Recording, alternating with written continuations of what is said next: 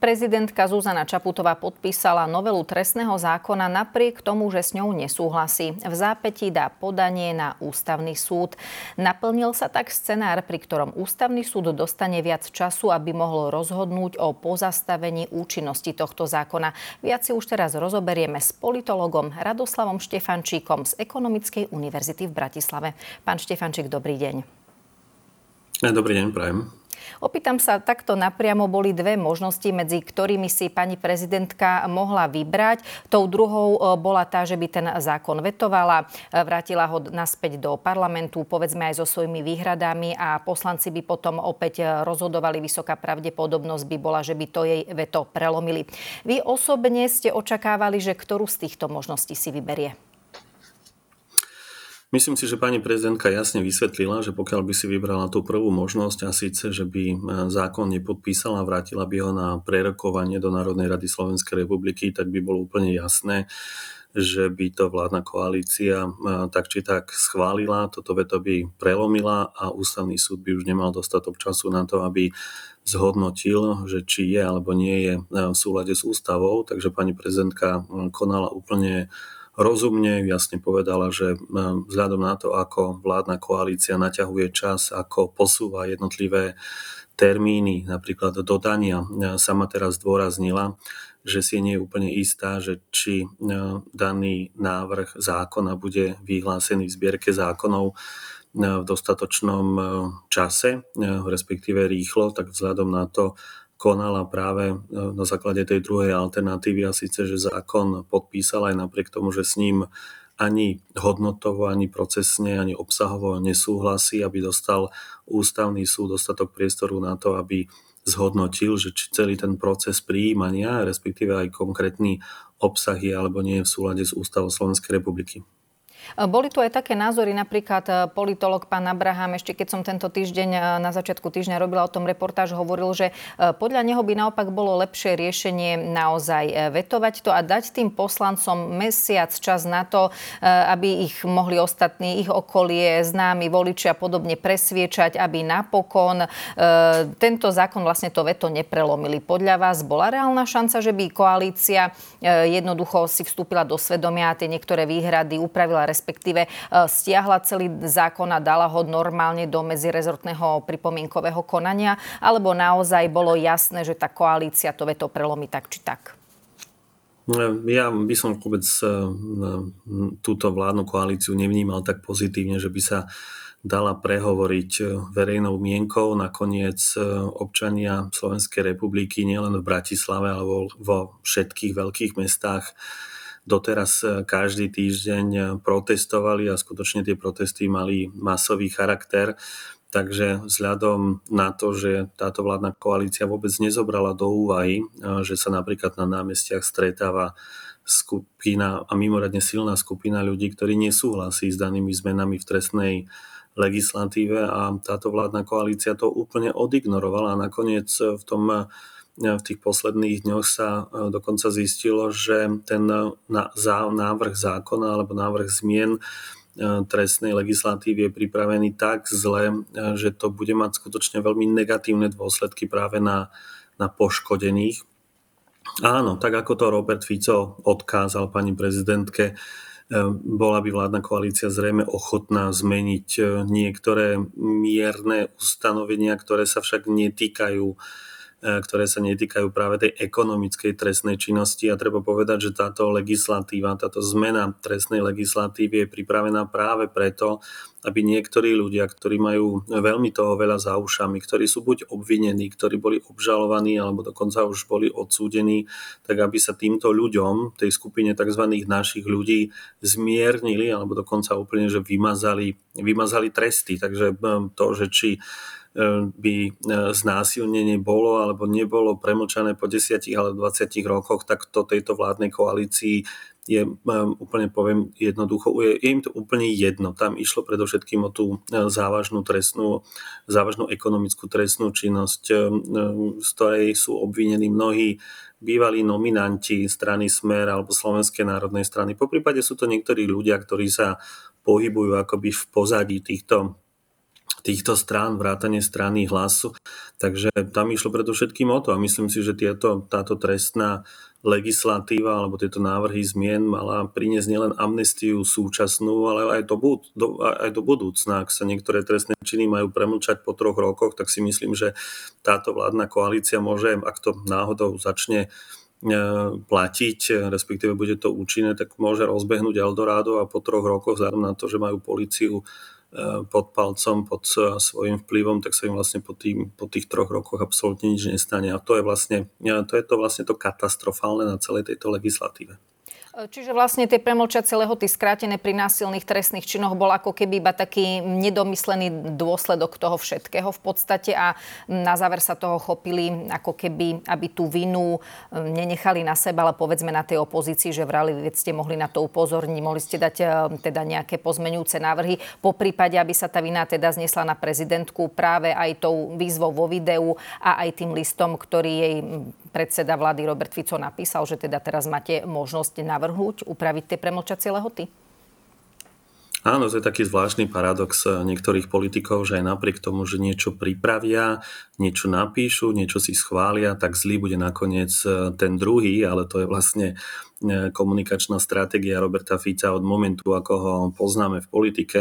Veď práve, práve kvôli tejto stratégii on zlikvidoval takmer všetkých koaličných partnerov, s, ktorým, s ktorými sa dal do vládnej koalície a teraz sa snaží takýmto spôsobom zlikvidovať aj pani prezidentku a hodiť tú vínu na druhú stranu. Ale treba povedať, že to nebola pani prezidentka, ktorá pripravila a schválila túto legislatívu. To bola táto vládna koalícia. To bolo tých konkrétnych, neviem, či 78 poslancov, ktorí za to zodvihli ruky, tak nech oni si spýtujú svedomie, že či e, žena, ktorá po 12 rokoch sa rozhodne E, podať podnet e, za znásilnenie spred nejakého času, no tak e, tá už sa nedomôže spravodlivosti, pretože si táto vládna koalícia niečo takéto odsúhlasila.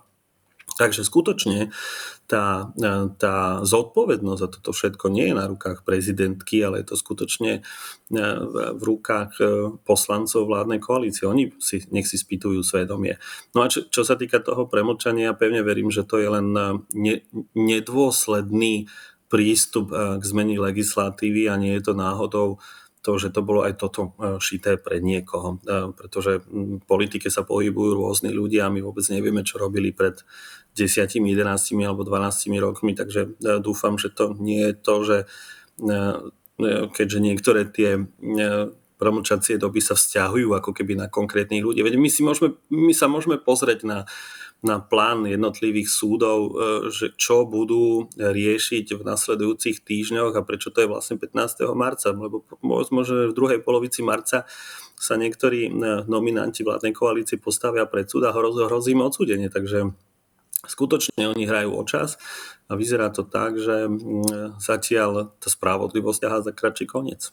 V každom prípade bude sa to s prezidentkou Zuzanou Čaputovou tak povediať stiahnuť to, že tú novelu trestného zákona podpísala. Viem, že ju vysvetlila, vysvetlila to veľmi podrobne. Aj vy ste to zrekapitulovali. Napriek tomu buduje to tak povediať vytýkať ďalšie roky. Akýkoľvek e, problém sa vyskytne, ale veď pani prezidentka mala možnosť vetovať tento zákon a vidíte, toto sú tieto dôsledky. Budú sa snažiť to možno takto zaobaliť? Budú to robiť, budú to robiť pravidelne, tak ako to robia napríklad eh, pri argumentácii, že pani prezidentka zabránila referendu, eh, ktoré si vyžiadali alebo vyžiadalo viac ako 600 tisíc občanov. Pritom to nie je pravda, veď ona len dala podnet na ústavný súd, že či tie navrhované otázky sú v súlade s ústavou a ústavný súd povedal, že nie. Takže tak ako klamú, tak ako klamali v tomto prípade, a síce, že pani prezidentka zmarila nejaké referendum, tak budú klamať aj v budúcnosti, pretože lož je zrejme ich pracovnou metódou. No a to, že pani prezidentka, alebo v tomto prípade konkrétne Zuzana Čaputová bola hlavným nepriateľom e, strany Smer alebo Slovenskej národnej strany, možno že v minulosti aj republike, tak to je všeobecne známe. A e, to je vlastne taký zvláštny spôsob, ako sa vyviniť z tejto situácie. Že aj napriek tomu, že ľuďom e, ukradnú bicykle, autá, kabelky, tak vlastne za tým bude zodpovedná pani prezidentka, pretože tú súčasnú, e, súčasný návrh, ešte stále treba povedať, že súčasný návrh zákona e, podpísala.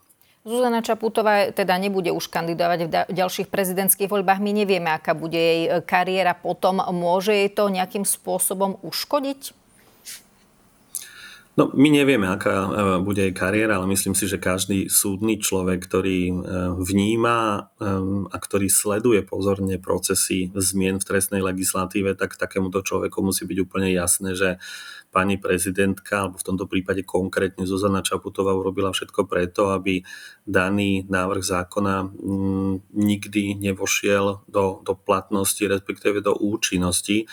Takže si myslím, že to je veľmi dôležitý postreh a mm, tak ako časť spoločnosti verí na rôzne konšpiračné teórie, napriek tomu, že ich presvedčate o tom, že to tak nie je a poskytujete im rukolapné dôkazy, tak aj napriek tomu majú svoju pravdu a myslím si, že takýmto spôsobom budú hodnotiť pani Čaputovú aj do budúcna. Otázne je, či, či sa ona e, vydá práve tou cestou politickou, alebo možno, že právnickou, vzhľadom na to, že ona má právnické vzdelanie a myslím si, že ak bude robiť nejakú súkromnú právnickú prax, tak jej to uškodiť nemôže. A určite jej to nemôže uškodiť, ak náhodou v budúcnosti bude reprezentovať Slovensko ako ako šéfka nejakej medzinárodnej organizácie, pretože aj ona to nakoniec hodnotila, že proti tejto legislatíve alebo proti týmto zmenám trestnej legislatívy protestovali aj niektoré zahraničné organizácie, medzinárodné organizácie, v neposlednom rade predovšetkým Európska komisia a Európsky parlament. Videli sme, že vlastne v podstate Robert Fico naťahoval ten podpis 6 dní, dostala ho prezidentka celý tento dokument až včera. Je tento čas 6 dní štandardný? Stalo sa to už v minulosti, že by takto neskoro prišiel zákon z Národnej rady e, na podpis hlave štátu, prípadne e, ďalší postup, ktorý zvolí. A môžeme očakávať možno to naťahovanie presne aj teraz pri uverejňovaní v zbierke zákonov a podobne? Môže to potom ovplyvniť reálne to rozhodnutie ústavného súdu, takže aj keby vyvinul maximum snahy, nestihne rozhodnúť? Ja si myslím, že ak si ústavný súd e, povie, že to e, stihnúť chce, tak to samozrejme e, stihne. Dôležité je, že vzhľadom na to, že to vláda, alebo v tomto prípade konkrétne premiér naťahoval, že to teda môže naťahovať nakoniec ešte aj, aj šéf parlamentu, v každom eh, prípade to nie je vôbec štandardný postup. Ja si nepamätám na nejaký taký prípad, kedy, kedy to bolo posunuté na podpis do prezidentského paláca skutočne s takým časovým odstupom, ale to je len dôkaz toho, že tu nejde o, o človeka, tu nejde o občana, tu nejde o žiadne ľudské práva. Tu skutočne ide o nejakú skupinku ľudí, ktorá sa potrebuje vyviniť, ktorá potrebuje mať čistý štít, ktorá potrebuje mať lepší spánok. Veď ako keď vám hrozí odsudenie na 3 až 5 rokov na no tak e, zrejme spíte oveľa horšie, ako keď vám niekto takýmto spôsobom, takouto formou amnestie, keď vás takýmto spôsobom zbaví viny. Takže v tomto prípade sa my môžeme pýtať, že prečo vlastne tá vládna koalícia naťahuje naťahuje takýto čas. Prečo vlastne oni sami nechcú vedieť, či tá trestná legislatíva, respektíve celý ten proces je alebo nie je v súlade s našim ústavným, ústavným právom. Veď aj všetci tí Všetci tí poškodení, všetci tí budúci poškodení si musia byť úplne istí, že e, tie jednotlivé legislatívne normy sú prijaté v súlade s našou ústavou. Veď e, je to úplne prírodzené a ak, ak by im skutočne šlo o poškodených, tak by to urobili aj oni čo najrýchlejšie. Možno, že sám Robert Fico by inicioval nejak, nejaké, nejaké podanie na ústavný súd v zmysle toho, no tak mi to skúste e, vysvetliť, že či konám e, naozaj tak, aby to bolo úplne všetko v poriadku, ale vyzerá to tak, že im naozaj nejde o človeka, im ide len o tú skupinku našich ľudí.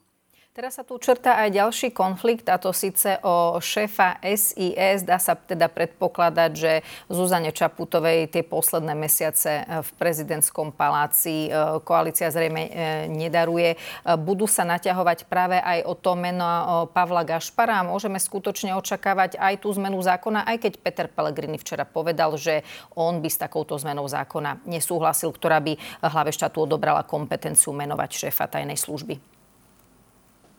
Áno, Peter Pellegrini môže rozprávať, vyzerá to tak, že čo chce, ale nakoniec vládna koalícia príjme aj tak to, čo si predsa za pred, čo si zaumieni práve tá úzka skupina tejto vládnej koalície, možno, že aj Andrej Danko, však videli sme, ako, ako napríklad odvolali pána pána Mikasa, aj keď si e, treba povedať, že to, na to nebol nejaký dôvod. Takže Peter Pellegrini sa síce zdá, že e, niečo rozpráva, ale treba povedať, že hlas zatiaľ v tejto vládnej koalícii vôbec nevidieť, že je nejakou alternatívou alebo že je nejakou, e, nejakou inou politickou stranou ako smer. Je treba povedať, že hlas vznikol zve, zväčša práve z tých e, členov, ktorí odišli zo Smeru. Oni boli vlastne Smere dlhé roky, majú spoločné e, uvažovanie, majú spoločnú DNA, možno, že majú spoločný prístup politike a preto ani, ani nevidieť, že ktorý poslanec je zo Smeru a ktorý poslanec je z, ktorý minister je zo Smeru a ktorý, a ktorý minister je z hlasu. Dokonca pri e, pánovi ministrovi vnútra, aby som povedal, že je to najvzornejší poslanec, respektíve najvzornejší minister e, Smeru aj napriek tomu, že, že je z hlasu. Takže áno, Peter Pellegrini má zrejme na to nejaký názor, ale vôbec nevidieť tejto vládnej koalícii, že si svoju predstavu o politike, že si svoje videnie, že si svoju víziu o tom, kam by malo Slovensko kam by sa malo uberať, že si to presadzuje takým spôsobom, ako napríklad Andrej Danko. Andrejovi Dankovi absolútne vidieť, že jemu sa páči Viktor Orbán, že jemu sa páči ten autoritársky štýl politiky. On by sa rád vrátil niekde pred 89. rok, kde o všetkom rozhodovali komunisti, Štát, ale v tomto prípade, e, v prípade Petra Pellegriniho vôbec tak nevidieť nejakú takú Aký je váš odhad? E, no, zmenia no, ten zákon alebo nie, čo sa týka SIS? Nemôžu to vylúčiť. Nemôžu to vylúčiť, že to nakoniec e, schvália. Možno, že si počkajú do prezidentských volieb, aby Peter Pellegrini nemal náhodou nejaký ďalší šrám na svojej povesti a potom to zmenia tak, ako chcú. Ako čítate vôbec tú nomináciu Pavla Gašpara? Dlho sa hovorilo o jeho otcovi Tiborovi. Naozaj si možno uvedomili, že by to veľmi e, dobre nevyzeralo, ak je tá osoba obvinená. Možno by sa to ťažšie e, vysvetľovalo, povedzme, e, zahraničným partnerom. Vieme, že aj predchodcovia, teda bývalí riaditeľia SIS-2 sú stíhaní. Takže toto mohol byť jeden z tých dôvodov? Eh, určite áno. Eh, myslím si, že pani prezidentka jasne povedala, že nechce eh, vymenovať za šéfa SIS človeka, ktorý je buď obvinený alebo dokonca obžalovaný, ale v tomto prípade zrejme obvinený. A čo sa týka Pavla Gašpara, tak o ňom veľa nevieme. Vieme len to, že je profesiou syn pána Gašpara, že má nejaké právnické vzdelanie, ale keby sme ho chceli napríklad odcitovať to, čo tie výroky, ktoré sú z jeho úst doteraz známe. A keby som to teraz, nedaj Bože, nahlas povedal, tak zrejme už so mnou nikdy neurobíte rozhovor, pretože to sú výroky, ktoré sa treba, ktoré treba vypípať, lebo sú plné, plné vulgarizmov a nechutného konštatovania. To znamená, že toto je zatiaľ vizitka o pánovi e, mladom Gašparovi. My by sme zrejme určite chceli, aby šéfom Slovenskej informačnej služby bol človek, ktorý, ktorý má ktorý má určitý morálny kredit, ktorý má e, dobré renomé a ktorý bude skutočne reprezentovať e, Slovenskú informačnú službu ako inštitúciu, ktorá tu je na to, aby ich ochraňovala občanov Slovenskej republiky a nie na to, aby bola e, prostriedkom politického boja, pretože od čias Vladimíra Mečiara sa tu tiahne taká tradícia, ako keby práve SIS mala byť spôsobom alebo nástrojom na to, ako dosiahnuť niektoré politické ciele. Konec koncov aj vy to naznačujete, že tá Slovenská informačná služba má tú pošramotenú povez už dlhodobejšie. Spomínali sme aj tých e, dvoch ďalších obvinených riaditeľov. V každom prípade, ak by to napokon bol tý, teda Pavol Gašpar, čo je dosť pravdepodobné, e, či už sa zmení zákon, alebo teda ak by sa e, pán Pellegrini dostal do prezidentského paláca, on včera povedal, že ak teda bude splňať všetky náležitosti, tak s tým nebude mať problém. Môže to tú dôveru alebo dôveryhodnosť tajnej služby v očiach zahraničných partnerov e, ešte viac nejakým spôsobom poškodiť? Alebo už sa to viac ani poškodiť Myslím nedá, si, tak povediac? Myslím si, že áno. Nakoniec, e, veď aj tento pán Gašpar je nejakým spôsobom napojený na rodinu Böderovcov a myslím si, že to je vlastne rodina, ktorá nemá dobré meno e, na Slovensku. Dobre vieme, že ten pán Böder bol tiež obvinený z niektorých, z niektorých vecí. spájajú sa s ním rozličné kauzy, takže to by asi nebolo dobré. Otázne je, akým spôsobom by potom zahraničné tajné služby komunikovali s tou, s tou našou, ale vzhľadom na to, že nie som expert na, na tajné služby, na e, spôsob, ako komunikuje medzi sebou, tak by som sa do týchto úvah e, nechcel púšťať. Pán Štefančík, ja vám ďakujem, že ste si našli čas a ešte pekný víkend. Ďakujem pekne, všetko dobré.